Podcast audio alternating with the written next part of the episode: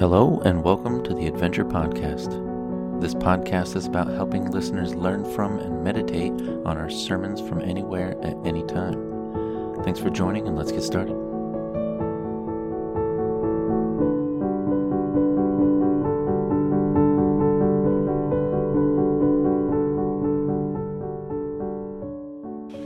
So I'm sitting at my table back there, and this guy incognito sneaks up. Look, Tony's in a suit. You don't see that very often. I had a uh, so this week I, I was uh, I was driving and I, uh, I called Mark Krukenberg and surprise surprise I found him in a tractor it's that season, right? It's a season of planting. You go back, uh, Jesus tells a, a, parable about planting, talks about different soil types. A lot of you probably remember that, uh, that parable, that story that he tells. But I, I, I, forget the rest of the parable for just a minute about the soil types. At the end, he actually says something, and that is, is that the goal of a, the goal is actually for that seed to grow and to bear fruit. And sometimes I think we forget that. I have a core basic belief that God designed us not just to exist, but to actually grow and to bear fruit. And regardless of where you are, how long you've been doing this, God still wants us to be growing. And again, unfortunately, I've been in a lot of churches where that's not the norm. That seems to have been a forgotten thing. To do that, we've got to be connected to Him. And it's written into our very DNA.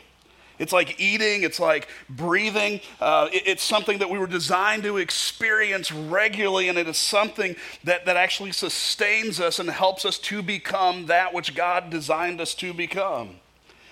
With that said, let me ask this question How well do you actually know Him? Yeah, I remember several years ago, I was uh, across the state and I had this other pastor come up to me and he found out that I was in Dubuque. And apparently, churches like us are, are, rare on the eastern side of Iowa. And he's like, hey, I, I, don't know if you know about this other church. There's another church over on the eastern side of Iowa. And he starts telling me about this crazy place called Adventure and this guy named Tony Liston. And he goes on and on. And I just kind of, I smiled, nodded, and I let him, I kind of let him go. And at one point, I finally looked at him. And I go, "So how do you? How well do you know Adventure? How do you know Tony?" And he goes, "Oh, well, last year we were on vacation and we were coming back through the eastern side of Iowa on the way back over to the west side, which is the only side that matters, I guess." And uh, and he goes, and and and so we stopped there for for a service. It's like you got all of that out of one service, like that. That's it. Look, I find a lot of people's relationship about God is kind of like that. You know, they've heard some stuff about him. They had some glancing encounters, but they aren't really in relationship with him. Let me ask you this question When you pray, who do you pray to? How do you picture God? We've all got some of that built in, right? I mean, we all kind of have some things. Some of them are hang ups, some of them are things that actually help us. You know, I have talked to a lot of people through the years about how they picture God, who it is they're praying to, who they're actually in relationship with depending on maybe their family situation, depending on what church they went to, depending on what the pastor, the priest was like, whatever it was. I mean, I find all kinds of different things. I find some of you, uh, some people believe that it, God is kind of like a grumpy old man, that he's just, he's kind of like that get off my lawn guy. You know, he's kind of there. When things really go south, you can depend on him, but I mean, otherwise, he's kind of just grumpy all the time. Find some people uh, see God as kind of that moody dad who can't be counted on to really follow through because maybe that's what your dad was like growing up.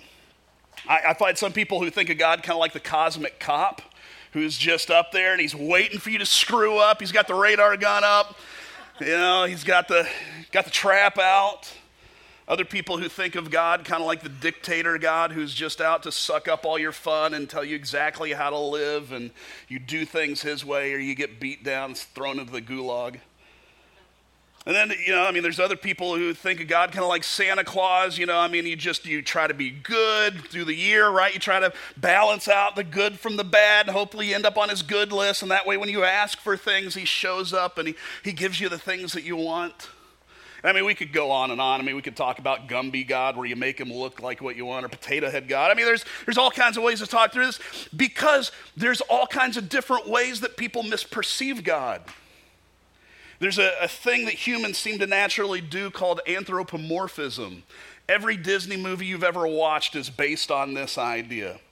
Um, it, it, takes advantage of the, the tendency that, that humans seem to have where we take human emotions and human traits and, uh, and human attentions and we stick them onto non human things. That's why city people have that really surprised look on their face when what they thought was a cuddly teddy bear is a grizzly and it rips their head off. That's why they're surprised. We've got a bad habit of doing that with God as well, though. Yeah, we try to make him out to be like us because it's easier to deal with a God made in our image than the other way around. And while I see a lot of that today, I, I just want you to realize that's not a new thing.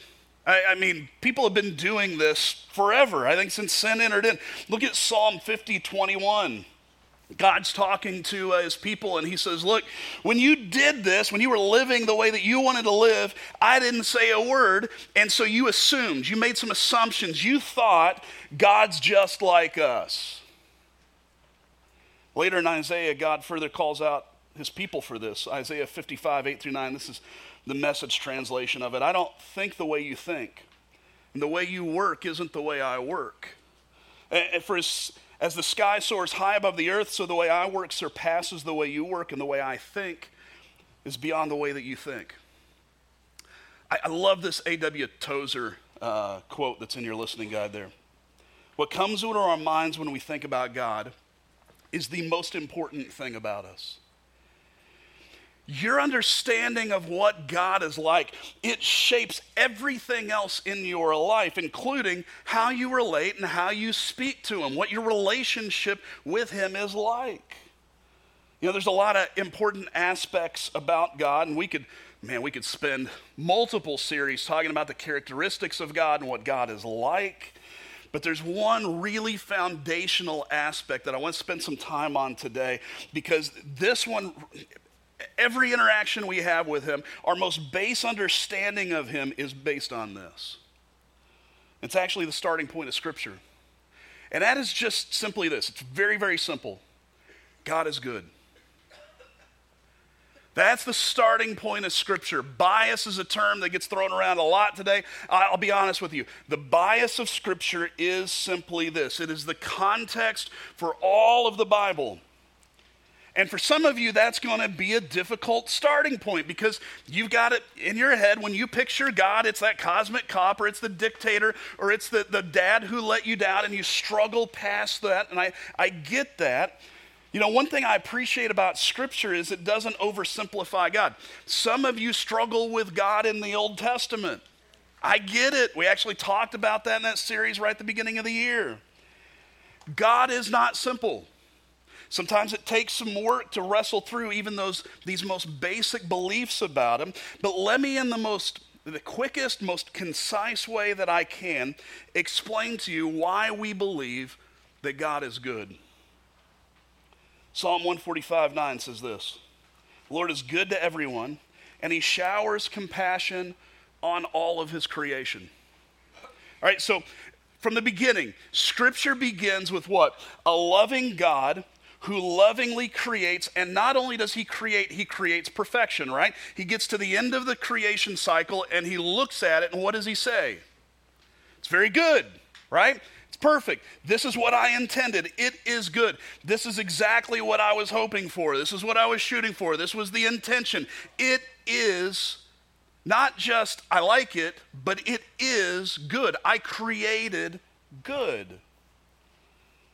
But it doesn't stop there.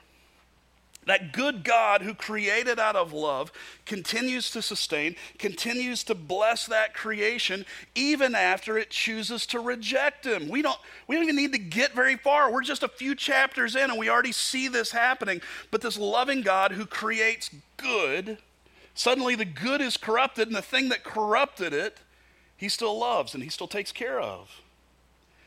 Yeah, I had a, I had a pet mouse as a kid and uh, it was a white mouse. I don't remember what its name was. I had a guinea pig named Bam Bam because he was huge. He was like this long, the biggest guinea pig I've ever seen. I don't remember the mouse's name, but I had this mouse. And uh, at one point, I, w- I was reaching in and I was doing something in the, the aquarium that I kept it in, in its cage. And uh, I was trying to pick it up, and it jumped or it did something, and I kind of squeezed it a little harder than I should have, and it bit me in the finger. And from that point on, every time I stuck my hand into that cage, it bit me. Didn't matter what I was doing. I could change out the water bottle, it would run from the other end. It would run up and bite me in the finger, stupid thing. And start bleeding.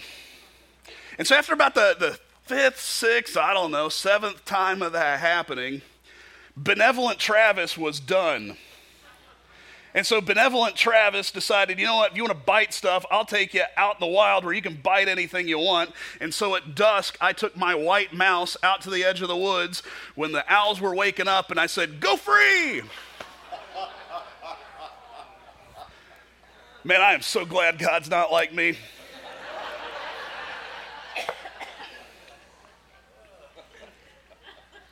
Aren't you? This reality of a fallen creation and a good God who continues to sustain and bless, man, that is the story of Scripture. Jesus continues to reiterate it. As a matter of fact, at one point, he just looks at a religious leader and he says, God is the only thing that's good. The ultimate good in the story of God, though, we just celebrated a few weeks ago. What did we celebrate just a few weeks ago as we started the series? Easter, right? This is why we make such a big deal out of Easter. Celebrating a God who is so good that he would join us in this mess personally and then suffer and die for our rebellion to conquer what we can't beat. Man, I, that, that good that is God is, is why I think John 3.16 is so popular, right? I mean, it gets held up at wrestling events. I, everybody knows John 3:16. What does it say? God loved the people of this world so much that he gave his only son so that everyone who has faith in him will have eternal life and never really die. So when we talk about God being good, what we're talking about is both the love that he created us in as well as the way he sustains and the way he provides for us. That's the most basic version of why we believe that God is good. Regardless of where you may be in sorting through, whether that is 100% accurate or not, can I just suggest to you that if God truly is good, then that should have some implications on our relationship with Him. It should have some implications on, on our life and how we live our life. It should have some implications on how we talk to Him. Time we have left together, I'd like to just a, a few of those ways where the fact that He is good should color our understanding of and our relationship with Him. So, because God is good, that means His plans for my life will always be good. In the Old Testament, um, God spoke through the prophet Jeremiah to his people. He told him this, Jeremiah 29, 11 through 13. I know the plans I have for you, says the Lord. They're plans for good and not for disaster, to give you a future and a hope. In those days, you'll pray and I'll listen. If you look for me wholeheartedly, you'll find me. I believe that promise is consistent with other promises in Scripture that God has made for us today as well. Look, follow my logic just for a moment. The Bible says that God, again, created us uh, out of good, and when He was done with creation, He called it good. If God created us in good and for good, do you think that wouldn't still be His intention today? It doesn't even make sense that it wouldn't be, right?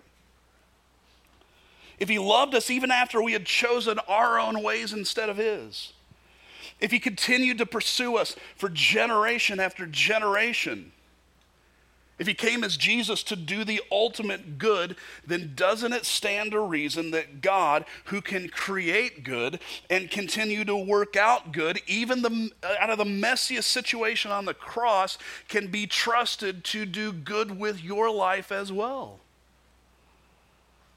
No matter what you've done, no matter where you've came from, no matter what you've chosen, man, you have a good God who cares about you who cares about your life.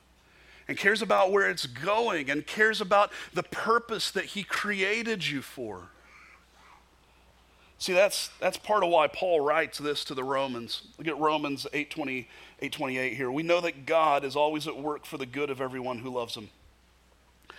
And you know what? There may be no better, better picture of that in Scripture than, than the story of Joseph in Genesis. Do you guys remember that story, some of you?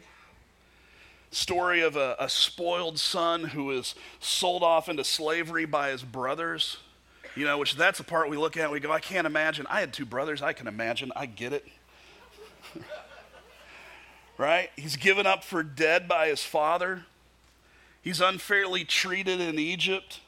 He's imprisoned only for God to raise him up to save those same brothers, to save that same father, to save those same officials and his experience, I think, in so many ways culminates in his statement. I, I, love this statement that Joseph makes when his brothers figure out who he is. They're scared to death, which again is one of those things as an older brother I look at like, I, I, I could picture that. Like, I, that would be fun, right?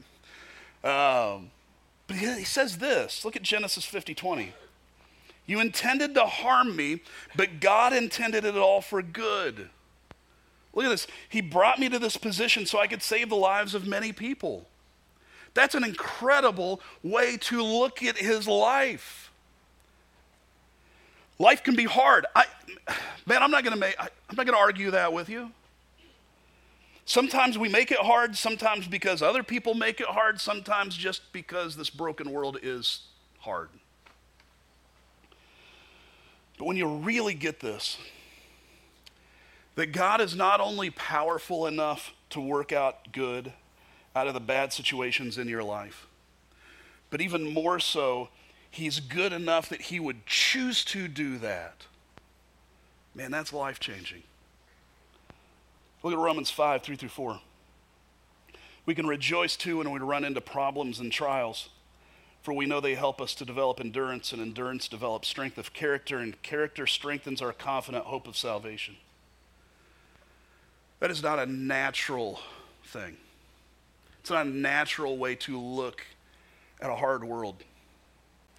Your prayer life will take a dramatic shift when you realize that even when it's hard to see, the God we love is good, and He has the ability to someday bring good even out of the bad situations that we're going through that reality really will. It'll change your approach, how you approach him, how you converse with him, how you, how you are in relationship with him. Most of all, it provides the foundation to trust him with your future. See what all this means? If God really is good, if He does care about my life, if He's working good even out of the hard situations, the bad situations of my life, then I can trust Him with my future. Now, let me just ask this Does your prayer life reflect that kind of trust? Or is your prayer life more kind of constantly going to him in panic, going, God, did you know about this? God, this is so hard. God, did you hear? God, did, did you see me? Do you see what's going on? Or you, is there some faith and some trust that's expressed in there where you go to him and go, God, man, I don't know how you're going to bring good out of this. This sucks. But God, I know you can, so I trust. But God, please help me. Second thing, because God is good, through Christ, He can give me what I need and not what I deserve. Oh, that tricky word deserve. be careful. Be careful with that word. You know, you want to know why that word is so tricky? It's because we got such a limited view of life, particularly our own lives. Sometimes we think that we deserve things which in truth we don't. On the other side, sometimes we think what we deserve is just simply a drop in the bucket of the blessings that God wants to give us. We undervalue it. The Bible lays out plainly a harsh reality none of us really want to accept. The brokenness and rebellion in our lives comes with a really severe consequence. Romans 6 says it simply the consequence of sin is death. And that is a consistent message going all the way back to the garden at creation with Adam and Eve, not telling them, look, don't choose your own way. Eh, that, that, that, that tree of the knowledge of good and evil, really what that was, was God saying, look, here's the, here's the boundaries, here's the lines. Don't choose your own way. If you choose your own way, there's going to be a consequence to that. And that, it's death. What do we deserve? Because God is good, God came to earth. That's why the verse in Romans doesn't stop there. It doesn't stop with what it deserves. It goes on to say that while the wages of sin is death, the gift of God is life through Jesus. The author of Psalms 103 was prophetically looking forward to that reality of God's goodness. Look at it there in your listening guide. Psalm 103, verses 10 and then verse 12. He doesn't punish us for all our sins, He doesn't deal harshly with us as we deserve. He's removed our sins as far as the east from the west. There's a really important part of that, that verse in, in Romans, though, Romans 6.23, that I kind of left out. It says, the wages of sin is death, but the free gift of God is eternal life through Jesus. Can I just say something important? So important, I don't want to mix words. I'm going to say this really bluntly. God forgives you not because you're good enough, but because He is good. Let me say that one more time. God forgives you not because you are good enough, but because He's good.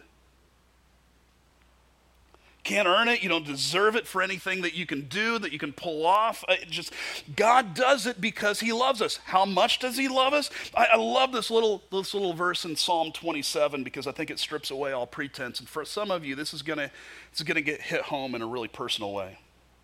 Psalm 27:10. Even if my father and mother abandon me, the Lord will take care of me two people on earth who, in the most basic way, ought to love us and take care of us and nurture us. And I know not all of us got that. That's the way it's supposed to be.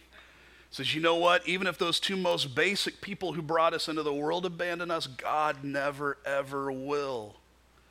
Some of us look and go, well, if my mom and dad couldn't love me, then no one could. God can. And that means something. If God is that good that he would go through all of that to give Again, not earn, not that we got to go through anything.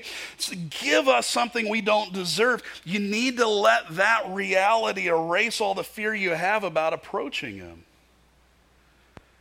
See, it, it, changes our relationship with Him that when we go to Him, some of you look at God and you're like, but you don't know what I've done. Couldn't love me, not me. You, you don't understand. Not God couldn't accept me. There's that fear that's holding you back. If God is this good, that means you can approach him without fear. Again, not that you shouldn't appreciate who you're addressing, okay? But that there's nothing you've done he still won't accept you for. Hebrews 4 15 to 16. Jesus understands every weakness of ours because he was tempted in every way that we are, but he didn't sin. So, whenever we're in need, we should come bravely before the throne of our merciful God and there will be treated with what? Underline it. Undeserved kindness will find help. How far will he go? How far did he go? Well, again, because God is so good, he was willing to go through hell to rescue you and me. Now, I say that statement not as a, uh, that statement's subjective. I'm not trying to get into a doctrinal argument with anybody, but just take it for what I mean it. Let me just say it this way there's only one story in the world where God comes to earth purposely to sacrifice his life to save his people. Let me allow Scripture to lay out the story for you. Some of it in Jesus' own words. Jesus says this in John 10, 14 through 15. I'm the good shepherd. I know my own sheep and they know me. Just as my Father knows me and I know the Father, so I sacrifice my life for the sheep. John 15, 13, there's no greater love than to lay down one's life for one's friends. Okay, look at how this works its way out. 2 Corinthians 5:21. For God made Christ who never sinned to be the offering for our sin so we could be made right with God through Christ. Look at Romans 4:25. He was handed over to die because of our sins and he was raised to life to make us right with God. Look at Romans 5:10. Look at the culmination of this. We were God's enemies, but he made us his friends through the death of his son. Man, that last one, let me just give you a minute to read it one more time. It's short. Read it one more time. Just look at it. Because it's pretty, pretty amazing. God is so good that he put a plan in motion that through Jesus he would shift shift us from enemies of God and his plan to friends with God and part of his plan. Man, that's a dramatic shift. That's as far as the east from the west kind of shift, isn't it? Have you ever sat and really thought about that? What does it mean to be God's friend? Have you ever really considered the weight of what that means for you, the weight of what it means for your life? Relationally, it means that in Christ we can approach God with familiarity. You know, the last prayer that, that Jesus prays in the Garden of Gethsemane before he's, uh, before he's arrested and before he taken off to trial and then ultimately put on the cross. There's one last prayer that we catch in there. You can find it in Mark 14 36. Jesus starts his prayer with these words Abba, Father. That's the, that's the equivalent of dad for us. It's what my kids get to call me. Torn and Ava are the only two people on this earth that get to call me dad. I'm really sure of that too. They are the only ones who get to call me dad. It's a special title. Relationally, it carries with it something something very intimate, right? Because they're the only ones, two people out of how many billion people in the world that are alive right now get to call me dad. Galatians, God tells us that the Holy Spirit prompts us to approach Him with that same term. But because He is good, like a good parent, it also means something that I don't always like, and I'm sure you don't really like either, and that is this. Because God is good, He also He doesn't say yes to every request. There's this great bonehead moment caught in Scripture. There's some great bonehead moments in Scripture. I ought to do a list sometime of the greatest 10 bonehead moments in Scripture, but this, this has to be up there where Jesus and his disciples are together. It's at the Last Supper. It's actually caught in Matthew 20. And uh, two of them are brothers and their mom's there. and their mom comes up to Jesus and says, Look, Jesus, I, I know, because this is right after the triumphal entry and all that stuff. And so everybody thinks he's going to be king. And she's like, Hey, when you're king, will you take my two sons and make them like the, the top people in your, you know, in your thing? Make them on your right hand and your left hand. Can you make them the top people in your entire empire? Can you imagine among your friends, your mom showing up and going up to like the important person going, hey, I, I love this. Right? And so everybody's listening to their mom say this. I mean, it's, it's like open, it's in front of the whole table. The other 12, the other 10 disciples are there listening to this. And they, they get a big argument over who's most important. This is where I so wish we had a video camera of Jesus. Like, I'd love to see that movie. Primarily, what was his facial expressions while this is going down? I, I think he just stood there going, like just shaking his head. I love the way the message translates this because I think, I think it feels the way that James and John would have actually responded in real life because I've had other guy friends and I can see this going down exactly like this. Matthew 20, 22, Jesus responded, You have no idea what you're asking. He's just shaking his head. Lady, you have no clue what you're asking me. And then he turns to James and John. He goes, You guys really think that you can do this with me? You think that you're capable of drinking the cup that I'm about to drink? And they look at him and go, Sure, why not? Yeah, we can hang with you, Jesus. We can do it. Again, I, have been in these situations. I know what this sounds like. How often do you think we have similar conversations with God? We pray and we plead about that thing with God, the thing that we have our heart set on at the moment. And he looks at us and he says the same thing every parent has said to their child in a store at some point where they walk up with a toy and they're like, You want to use your money on that? right? You, that, the entire story, you want that? That's what you're going to ask for? Let me ask you a question. Can you imagine if God had said yes to every one of your prayers?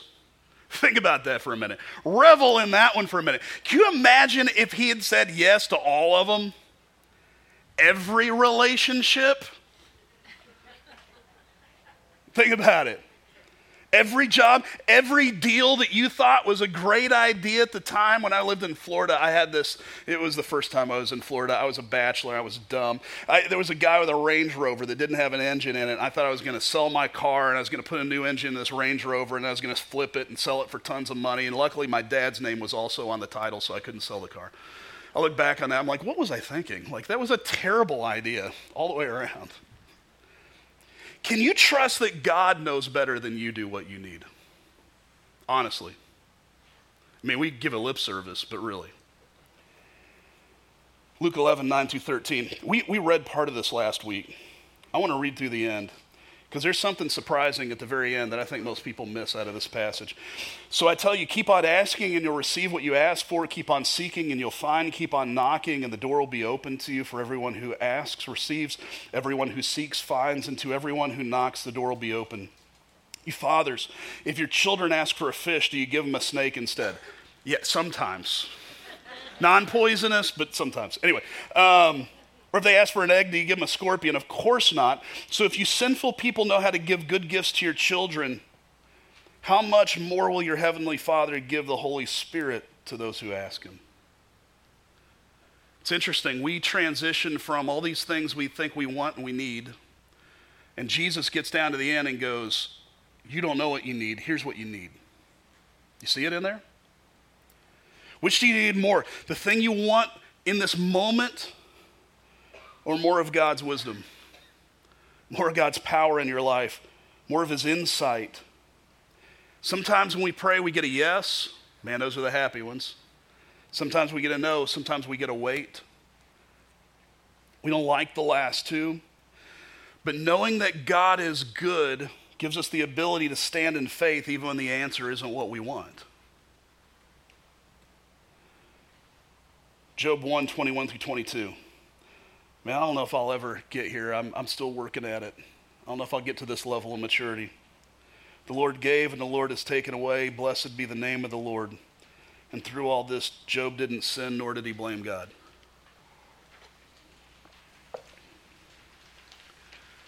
I have so many people who come up to me and just go, you know what? Man, I so struggle with my prayer life. I don't know how to approach God. I don't think I'm worthy to talk to God. I don't, eh, whatever it is. I mean, there, there's all kinds of things that stand in the way of our, our relationship with God. Can I just encourage you with this? Don't let your earthly experiences get in the way of your relationship with God. Don't bring Him down to your level. Don't make God be made in our image. We've grown up in a broken world, and often we take some of that brokenness and we mistakenly think God looks like that. Some of you are working through some of that. Again, the idea that God is good, just that, that is going to blow your socks off today. You have to start there. Some of you have been doing this for a while, but you need to go back there. Maybe because you never really fully understood what that meant. So you really haven't let that really work through your relationship with Him. Maybe it's just something you need to go back and revel in for a while because you've gotten so far along you've forgotten how good God is. Wherever you're at, let me just encourage you when you can allow that truth to penetrate into your life, that'll change everything. Let's pray. Father, I thank you so much for allowing us to be here and again be in your presence. I thank you for being so good.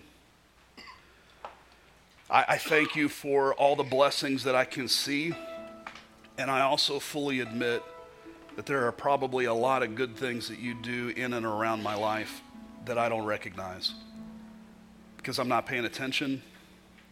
I'm not looking for them. Sometimes maybe just simply because I, I'm not in tune with you well enough to see, see how you work and everything that you do. Father, I just simply pray that this one truth today will be something that will man, just change our hearts. I've been doing this a long time. I still don't know that I really truly understand how good you are. Father, help me to understand that. Help each of us, especially those of us with some baggage, some things that we've seen. Father, help us to be able to see beyond just this world, to allow you to be who you truly are. And Father, help us to just revel in that and trust in that. Father, let that be a foundation that helps us to be able to go to you with, with hope. Father, with uh, surety that you are who you are and that you'll do what you say that you're going to do and you do love us and that you are working good in our life. Even when we screw up, when other people screw up, just when life is bad, you're still there. Most of all, we thank you for Jesus. It's in him we pray. Amen.